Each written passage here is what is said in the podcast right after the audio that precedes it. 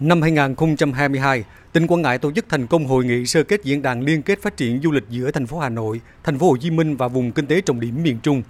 Đồng thời tổ chức thành công nhiều sự kiện, hoạt động văn hóa thể thao tạo điểm nhấn thu hút du khách như giải du lượn các câu lạc bộ toàn quốc, giải bóng chuyền bãi biển Lý Sơn, vân vân. Ủy ban nhân dân tỉnh Quảng Ngãi đã công bố biểu trưng du lịch và đề án xây dựng chương trình định vị và phát triển thương hiệu du lịch Quảng Ngãi đến năm hai nghìn không trăm hai mươi lăm, định hướng đến năm hai nghìn không trăm ba mươi. Theo đó, chú trọng khai thác ba dòng sản phẩm du lịch chủ đạo là du lịch biển đảo, du lịch văn hóa, du lịch sinh thái. Năm hai nghìn không trăm hai mươi ba, tỉnh Quảng Ngãi đặt mục tiêu thu hút bảy trăm hai mươi nghìn lượt khách du lịch với doanh thu đạt chín trăm tỷ đồng.